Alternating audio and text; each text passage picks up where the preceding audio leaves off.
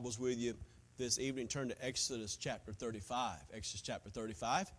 As we work to finish this book, about four or five more chapters left, and then we'll be done with the book of Exodus and we'll go into the book of Joshua. I started to, as I mentioned the last time I preached on this chapter, I was starting to skip this, and I said, no, I'm going to continue on because I think it's very important that we look at these things and focus on what God had for his people, his own people, the Jewish people, in the book of Exodus. Exodus chapter 35 and verse 30. Exodus chapter 35 and verse 30 this evening. And we'll go to chapter 36 and verse 7 tonight. So, Exodus chapter 35, starting in verse 30. And Moses said unto the children of Israel, See, the Lord hath called by name Bezalel, the son of Uriah, the son of Hur, the tribe of Judah and it filled him with the Spirit of God in wisdom and understanding and knowledge and in all manner of workmanship. Wow, what a description. And to devise curious works, to work in gold and silver and in brass and the cutting of stones, to set them in the carving of wood, to make a manner of cunning work, and to put in the heart in his heart that he may teach both he and Elohab Aholiab, the son of Ahisamach, the tribe of Dan. Them hath he filled with the wisdom of his heart to work all the manner of work to the engraver of the cunning workman and the embroiderer in blue and in purple and in scarlet and fine linen, and the weaver, even of, of them that do any work, and of those that had de, that devise cunning work. Chapter 36, verse 1. Then brought Bezalel and Aholiab and every wise hearted man in whom the Lord put wisdom and understanding to know how to work all manner of work for the service of the sanctuary according to all the Lord had, com- had commanded. And Moses called Bezalel and Aholiab and every wise hearted man whose heart the Lord had put wisdom, even everyone whose heart stirred him up to come unto the work to do it. And they received of Moses and all the offering which the children of Israel had brought forth the work of the service of the sanctuary to make it withal. And they brought yet unto him free offerings every morning. And all the wise men wrought all the work of the sanctuary, and every man from his work which they made. And they spake unto Moses, saying, The people bring much more than enough for the service of the work which the Lord commanded to make. And Moses gave commandment, and they caused it to the proclamation throughout the camp, saying, Let neither man nor woman make any more work for the offering of the sanctuary. So the people were restrained from bringing. For the stuff they had was sufficient for all the work to make it, and too much. Lord, we thank you for tonight. Thank you for your precious word. Help us to understand it. I pray, dear Holy Spirit of God, that each person who is here, Lord, that that you would help them to understand exactly what you have for them this evening. Guide us through thy truth. Thy word is truth. Help us to know you better.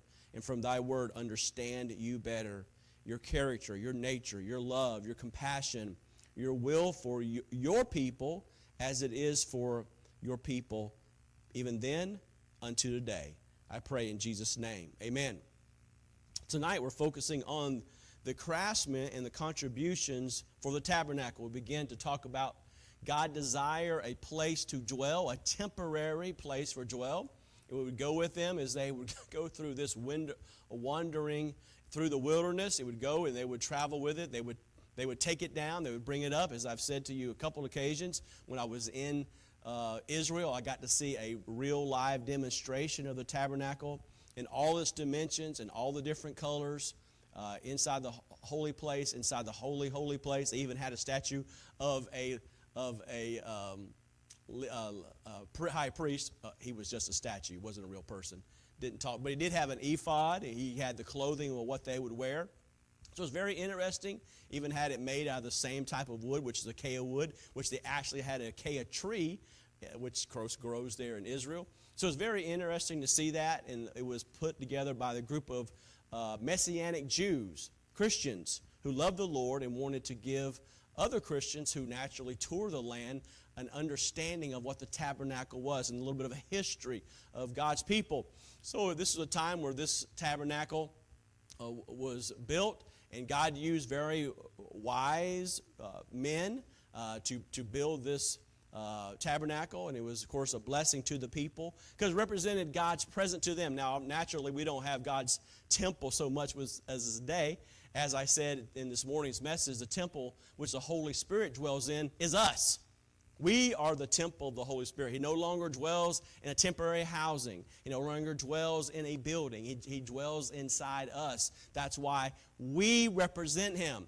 May I ask the question tonight how well do you represent that God as you have the Holy Spirit in us. That's why it's so important that everything we do, whether we eat, even how we eat, even the simple thing how we eat, should matter to God. How we drink, just picking up a cup of water, how we drink should matter to God. How we act in public. When people see us to some degree, they should see someone who represents to some degree Christianity, Christ in us, the hope of glory. That shouldn't be just the physical appearance, that should be our attitude. So when you go out and the waiter makes a mistake and you start to say some four letter words, be careful. I've actually gone to that place right down the road called Sonny's, and they've say to me, the worst, the worst group of people that come in here are Christians. And I said, God forbid. They don't tip. You mean to say Christians are cheap? Not that I didn't know that already as a pastor. But that's sad. They say stuff they shouldn't say, they act in ways they should not. And that's why we're called sheep. That's why we hear that, that song, prone to wonder, Lord, I feel it, prone to leave the God I love. Your actions, dear friend, even in a restaurant matter your actions, your attitude. Speak. They will not read our Bible, but they will look at your life and see, does it have anything to do with Christianity? And tell you what, tell you what, it's difficult for me as a chaplain to say, well, Christ really is a whole lot different when, I, when there's so many representatives of us who don't act like Christ. Oh, dear friends, well, how you act in a restaurant matters. How you, we're, we're getting ready to go into the busiest season of, of, of, it, of, of all the seasons. You, are going to go down there at, at 4 o'clock in the morning and get in those lines to get that $50 gift card. And then cuss the person out who gets right in front of you. Christians? Yeah, Christians. Christians. How do we act? How do we act? How do we live? Well, it matters how we live. So as we look at these people, we see these folks who had a calling on their life. A calling on their life. First of all, the calling of the craftsman. Look there in chapter 35, in verse 30. Lord hath called by name Bezalel, the, the son of Uri, the son of Hur, of the tribe of Judah. These principles, really, that we see here are really good for all of us. And of course, the Old Testament was written for our example. So, first of all, this calling of the craftsman was a divine call. It's, it's God who does the calling. It's God who does the calling. Whatever you are doing in life as your occupation, I hope and pray that you know it's God's will that you're doing exactly what you're doing it. You're not just doing it by whim. You're not just licking your finger, sticking in the air and saying, Well, I think that works. That you know as you get up every morning that the, you're doing and you are in the very center of God's will. Dear friend, if I didn't know a hundred and 10%. This is exactly where I'm supposed to be, doing exactly what I was supposed to be, supposed to be doing. I would have quit this a long time ago. There's no use doing anything outside of God's will. You are the most miserable creature outside of God's will. Think about Jonah. He was called to go to Nineveh. Where did he go? The exact opposite way. Because of that, he was miserable. His circumstances were horrible. And he got to the point that he was kicked off the boat and got swallowed by a big fish, a whale. That's what happens when you're out of God's will. It's bad, it's sad, and it, go, it only goes worse. These people were called of God. Isaiah was called of God. And as Isaiah chapter 6, verse 1, the Bible says, In the year that King Uzziah died, I saw also the Lord sitting upon a throne, high and lifted up, and his train filled the temple. So it was a national tragedy. The king had died. He had been a ruler for many years, and now the king is dead. Of course, Uzziah, being a prophet, was was near the king, knew the king. So this affected him deeply. And this time, God showed him a, a, a holy vision and in that vision, he saw the Lord high and lifted up. It says in verse 2 above it, the seraphims, each one of them had six wings, and twain he did cover his face, twain he did cover his feet, twain he did fly. So we see this angel with six wings. Verse 3 And one cried to another and said, Holy, holy, holy is the Lord of hosts. The whole earth is full of his glory. And the post of the door moved at the voice of him that cried, and the house was filled with smoke. So we see, first of all, his vision of the Lord. And whenever we go through a difficulty, the first thing to do is get your eyes back on God. The temptation is to get your eyes on yourself and in your troubles and on your woes. That's what the world does. Problem comes. What do they do? Start drinking, start smoking, start doing dope, thinking about killing themselves. That's the world's that's, that's the world wants that's what the world wants to do. But different, that's exactly opposite of what you should do. And when you go through the deepest woes and troubles in life, get your eyes off yourself and get your eyes on God. In this terrible time when the king had died, he looked and saw the Lord. But secondly, look at verse, I'll, I'll read verse 4, Isaiah chapter 6 and verse 4. And the, uh, and the priest of the door moved with the voice of him that cried, and the house was filled with the smoke. Then sighed I, Woe is me, for I am undone because I'm a man of unclean lips, and I dwell in the midst of a people of unclean lips, for my eyes have seen the King, the Lord of hosts. Then one flew of the seraphims unto me, having a living coal in his hand, which had taken with the tongs from the, from the altar, and he, and he laid upon my mouth, and he said, Lo, this hath touched my lips, and my iniquity taken away, and, and my sin is purged.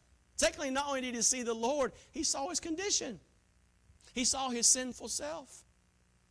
He saw where he was. He had been a preacher up to this point. He'd been a prophet up to this point. But even in this condition, he recognized his own sin and, and was willing to admit it. You know, the number one problem that Christians have in America today is willing to admit their sin. What we struggle with the most is willing to be honest about our own problems. You know what we want to do? We want to blame everybody else's problems. The reason why my team lost the game last week, all because of refs. Ah, it's because, you know, the color uniform they wore. Ah, it's because, you know, the, the, the, wind, the, the conditions. Ah, it's because that. No, the reason why they lost is because of them. The reason why you struggle in life is not because the government. It's not because the atmosphere, global warming, you know all that. Oh, it's not because your boss, not because your mother, not because your father, not because your aunts and uncles. The reason why you struggle is you. Dear friend, the worst enemy you have in this world is not the devil, it's the person you look in the mirror and see every day. Our biggest problem is us. It's me. It's me, oh Lord, standing in the need of prayer. So Isaiah saw the Lord. Then he saw himself. And thirdly, he saw the need the Bible says in Isaiah chapter 6, in verse 8, also I heard the voice of the Lord saying, Whom shall I send and who will go for us? Then said I, Here am I, here am I, send me. See, he got to the place where saying, I need to help other people, but only as he saw the Lord. Do you ask God to reveal himself, to show you himself as you read his word? Lord, lead me, guide me, show me, lead me, help me to know your way. Spirit of the living God, fall fresh on me. Help me as I read your word to understand it. And then, secondly, not just understand it, but to obey it. And as we do that, we get a sense of ourself because this book is just like a mirror. As we read it, it shows us ourselves.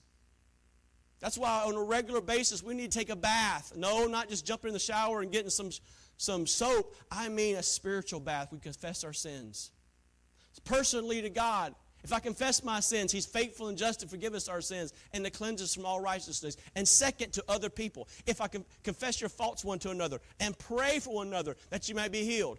Two types of confession, both personally to God and publicly to other. Why publicly? Because dear, unless you're unless you have someone helping you in the Christian life, you probably will fail. I'll say it again. Unless you have someone in your life helping you, encouraging you in the Christian life, you will probably fail. See, dear friend, church is not about one person. It's a building and it's represented by a body. Imagine if your hand, if we, if I opened the door this evening to let folks in the church, and all I saw was, saw was a hand coming through the door. Why, well, I'd shake that hand, but I'd be wanting to know where's the rest of it at. Where's the legs? Where's the head? It can't, it's not going to say a whole lot to me. Maybe give me a good grip. But that's all it was. Thank God for the hands of this church. Thank God for the feet in this church. Thank God for the heads of this church. Thank God for every part. But each of us are important. So we see this calling, and each one of us are called by God to do something invaluable. Romans chapter 8 and verse 28, and we know all things work together for good. Now, a lot of people stop right there. Oh, Lord, we know everything works, works together for good. Everything works for the good. No, for only certain people. Who? To them that love God. People who say they're Christians but don't obey God's word, it don't work good for them. hey, now let me ask you a question. When you disobeyed your mom and dad, how did, how did it go for you? Uh, not good. When I, when I drove my dad's Jeep one night to go see my girlfriend, and he didn't know about it, and I came home, it being wrecked, let me tell you, when he came home, it wasn't good. I was outside of God's grace. And dad let me know real quick that's the last time you'll ever get in that Jeep ever again the rest of your life. And it pretty much was. You step out of God's will, friend. Don't say, well, you know, I'm a Christian now. I can just pray and everything will be okay. No, dear friend. God loves you so much that if you're a believer in Christ and you step out of His will, He, like any father, will give you a good old spiritual whipping. And you know what? We all deserve it. Every loving father, every good father disciplines his children. Why? Because he doesn't like them? No, because he loves them. And if you don't discipline your kids, moms and dads, it shows to the God and to the world that you don't love them. You don't love them.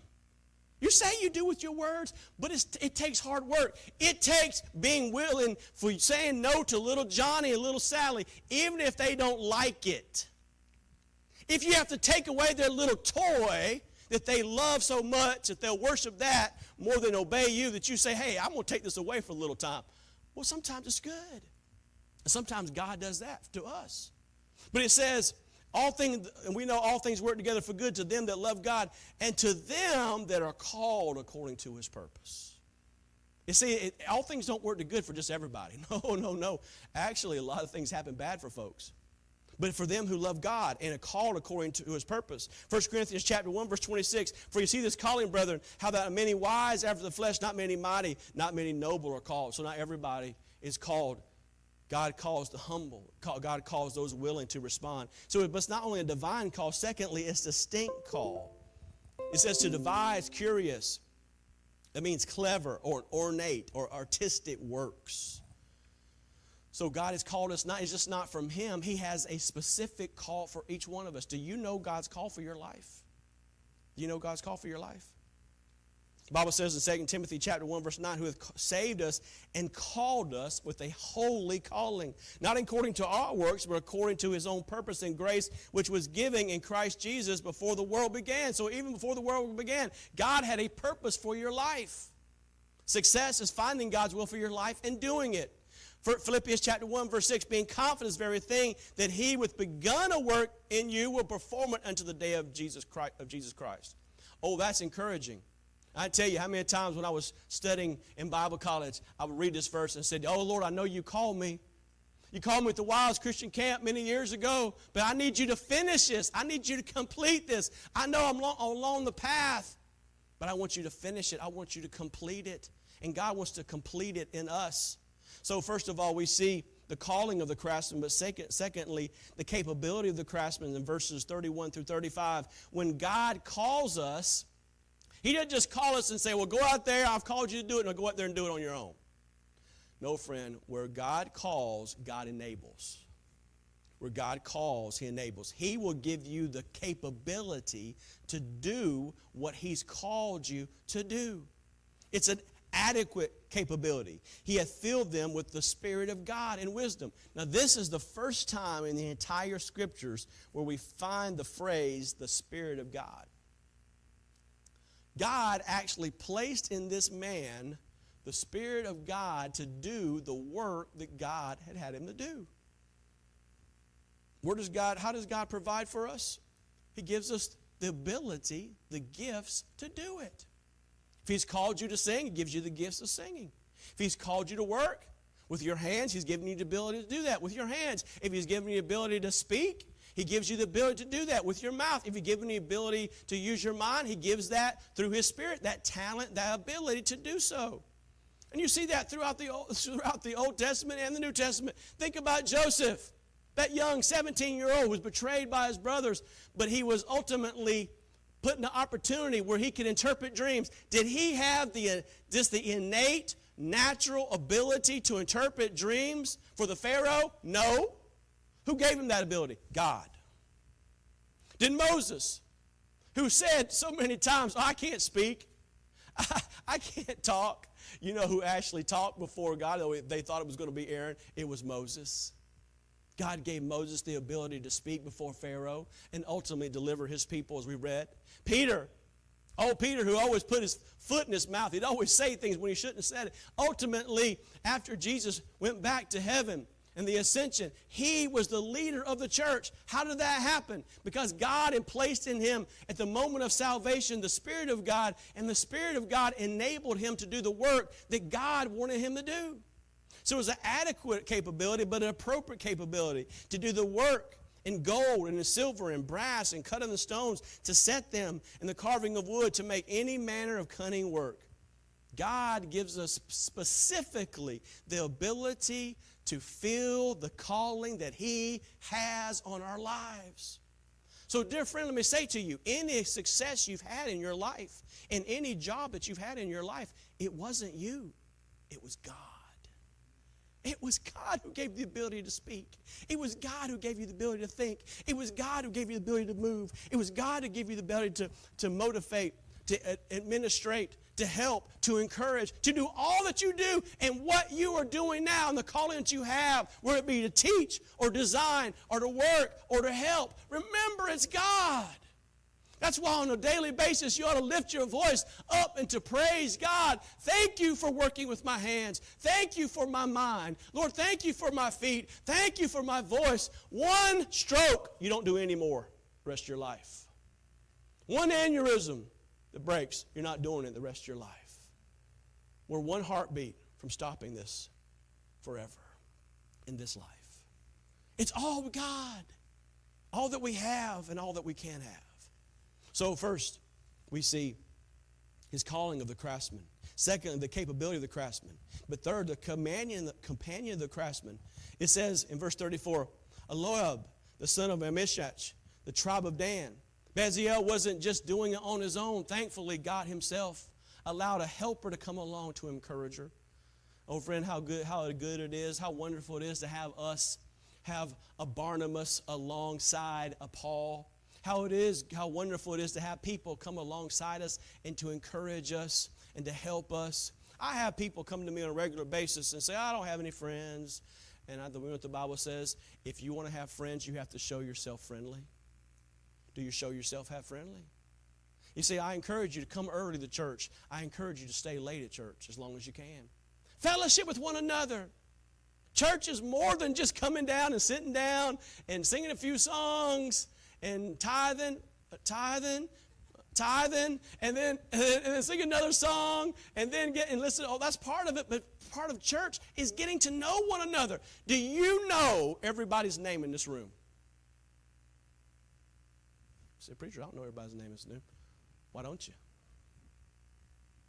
You could. See, how do you do it?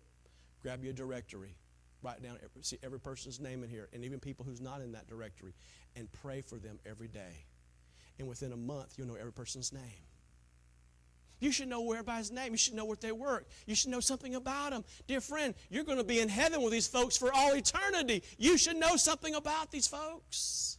You should pray for them, to encourage them. You should encourage them. You say, Preacher, isn't that responsibility? Yeah, that's my responsibility, but it isn't just my responsibility, it's our responsibility. As I talked about this morning, the importance for not just me to be a minister, for, for us to minister to one another. You know what, how you can minister? Not any person you haven't seen come in church in the last couple of weeks, if I was you, and I do it myself through text, through calls, I would text them, hey, I hadn't seen you, I hadn't seen you in a while. You know what? That phone call, that text, that message, that card be, might be just what it takes to encourage them to come back. Some people get out there and get discouraged. Yeah, they get in this old world and they have this idea, and sometimes we give it to them, that we just don't care. How about text somebody this week? You say, when am I going to do that? Tomorrow! Tomorrow! Text somebody tomorrow. Call somebody tomorrow. Message somebody tomorrow. Get in touch with somebody tomorrow that you haven't seen. How do I, how do I know who's not here? Directory. Read through that. Look at the faces and people that are, that are not and see who's not here. Call them, text them, encourage them. We need one another. It'd be a wonderful thing to do.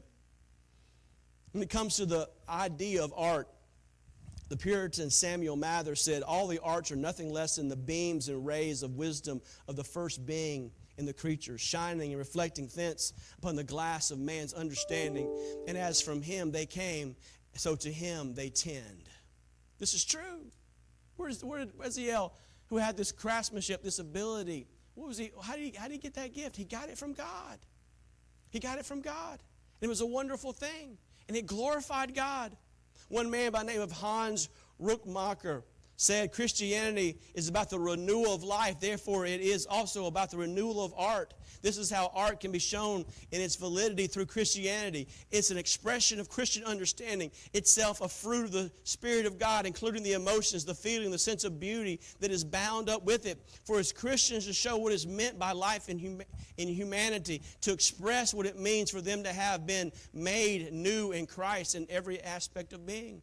When I see a beautiful piece of art, it, it, it, makes me think of God. When I hear a beautiful piece of music, it makes me think of God. When I'm out in nature and I see the woods and the trees, the woods, the trees, the, the, the leaves, and all that's in the woods, I, am I'm, I'm, I'm thankful, I'm grateful. It makes me think about God.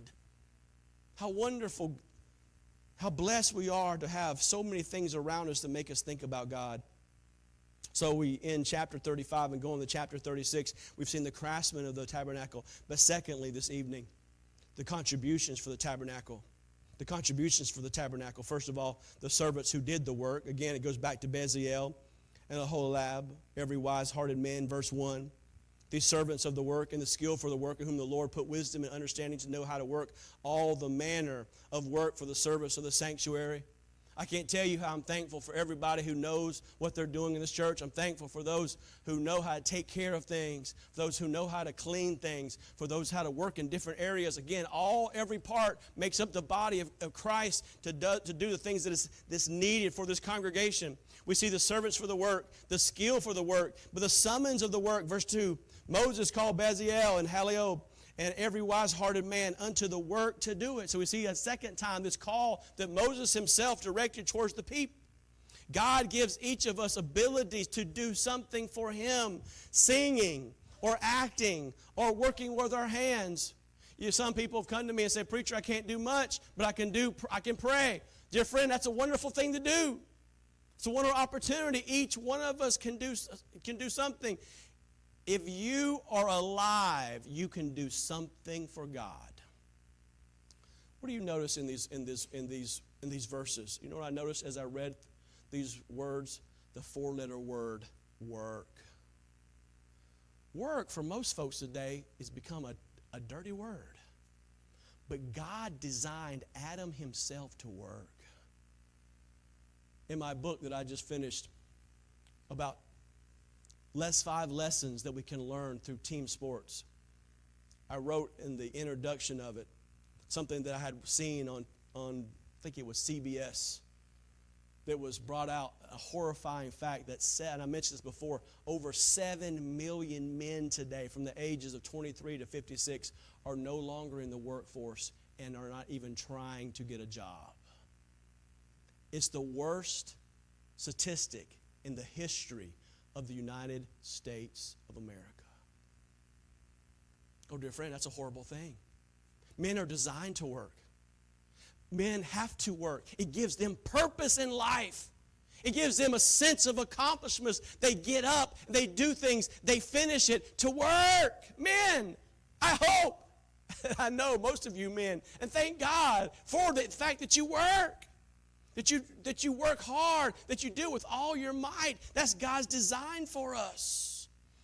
Some people have the ability to work with their hands. Some have the ability to work with your mind. Some have to work with your feet or with your mouth or whatever, whatever it is. Use that talent and ability for the Lord.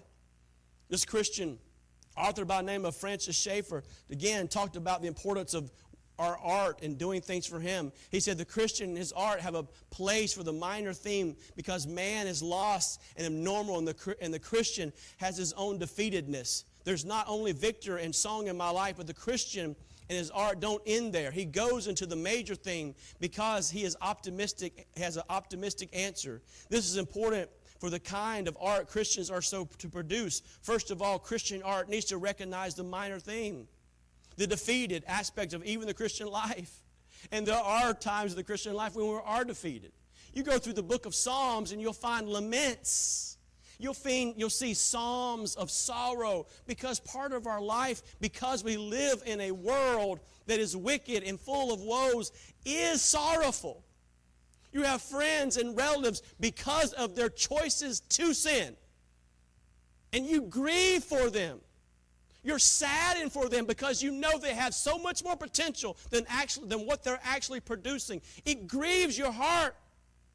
It grieves my heart when I have friends and relatives and that I know that could do so much more for God, but they've chosen to reject God.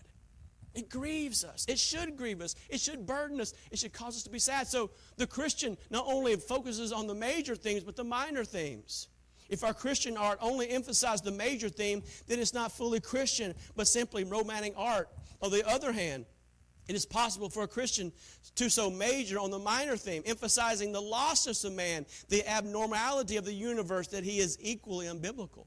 So you can't just focus on the woes. You can't just focus on the heartache. You can't just focus on the sorrow. You have to have you have to sing victory in Jesus. You have to sing Rock of Ages. You have to sing the wonderful hymns because they lift us up past what we can understand. There may be exceptions. The Christian artist feels it is his calling only to picture the negative, but in general, for the Christian, the major theme is to be dominant, though it must exist in, in relationship to the minor. Why? Because we live in a fallen world. But, dear little friend, we live in a fallen world only for a time. In a moment, in a twinkling of an eye, we will be out of this fallen world and we'll be in the heavenlies. And as we sang that wonderful song in our choir this morning, people will be happy over there. Oh, how wonderful be. The contributions for the tabernacle, we see in verse 3 the receiving the of the contributions. They received, the Bible says in verse 3 of Moses, all the offering which the children of Israel had brought for the work of the service of the sanctuary. The craftsmen received the abundance of supplies that was given for the building of the tabernacle. They were not to build anything else but the tabernacle with supplies. So often, when God puts, puts supplies in abundance, we use it for our own destruction when we can use it for the Lord. We see, secondly, the reporting of the contribution. They spake unto Moses, verse 5 and 5 and then 7, saying, The people bring much more than enough for the service of the work. Moses must not have been Baptist because he said, Stop. he said, Stop. It's a very unusual situation. It's certainly abnormal when the, when the leader says to the congregation, Hey, you don't need to bring any more. Why? Because there was such a case of abundance. The things that they had taken, of course, from the Egyptians in Egypt when they left that wicked land, they brought with them. And instead of hoarding them for themselves, and hoarding is such a horrible thing in of itself, that's a sermon by itself, and I won't go into at 10 minutes till 7. Instead of hoarding their supplies to themselves, Instead of that, they used their, they're things that they brought with them to help the ministry of God. To help the ministry of God. And the consequence of their abundance, the stuff they had was sufficient for all the work to make it. What they gave, God used it and took it and blessed it and used it to build the tabernacle. And that's what God does with the church. He takes the talents of this person, the abilities of that person, the gifts of that this person, the, the, the willingness of that person, and he brings it all together to make the body of Christ function. Thirdly, the restraining of the contributions. Moses gave commandment and caused it to be proclaimed throughout the camp, saying, Let neither man nor woman make any more make any more work for the offering of the sanctuary. So the people restrained from bringing. They stopped giving. They stopped. Giving.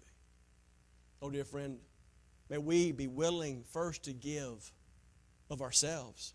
The Bible says in 2 Corinthians chapter 9, verse 6, But this I say, he was sowing sparingly shall reap also sparingly. He was sow bountifully shall also reap bountifully. This is a very important principle of life. What you sow is what you reap. It's written in the constitution of God's universe. If you sow into righteousness, dear friend, you will reap righteousness. If you sow wickedness, you will reap wickedness. It's just the truth. They sowed into righteousness. They gave first of themselves. Every man according to the purpose in his heart. So let him give, not grudgingly or necessity. For God liveth a cheerful giver. And God is able to make all grace abound towards you, that ye always having all sufficiency, all things may abound to every good work. I truly believe God blesses the giver. God blesses the giver, but not just the person who gives monetarily, the person who first gives out of a heart of love and devotion for God.